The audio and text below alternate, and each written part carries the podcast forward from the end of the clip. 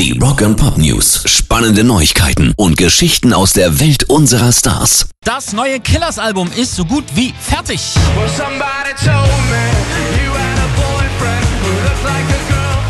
Sänger Brandon Flowers jetzt bekannt. Sie ist fast fertig und wir werden die Platte nächste Woche abmischen, sagt der 39-Jährige.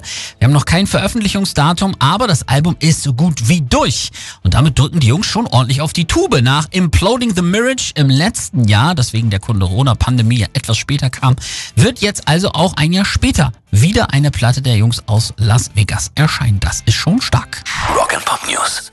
Bauer Uwe ist tot. Sagt euch vermutlich jetzt erstmal nichts, aber er ist der König von Wacken, denn er war der Mann, der das größte Metal-Festival der Welt erst möglich gemacht hat, indem er den Macker, Machern seinen Acker verpachtete.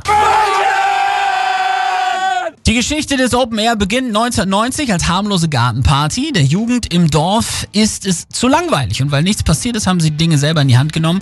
Thomas Jensen zusammen mit seinem Kumpel DJ-Freund Holger Hübner haben ein Festival gemacht und dann haben am Anfang sechs Bands gespielt. Darunter Skyline, in der Jensen selbst Bassist war. Das Ganze vor 800 Zuschauern auf einer Kuhwiese und es war die von Uwe Trede, der sie den Jungs anfangs umsonst zur Verfügung stellte. Ein Mythos war geboren und Bauer Uwe starb jetzt mit über 80 Jahren. Pairs Rock and Pop News.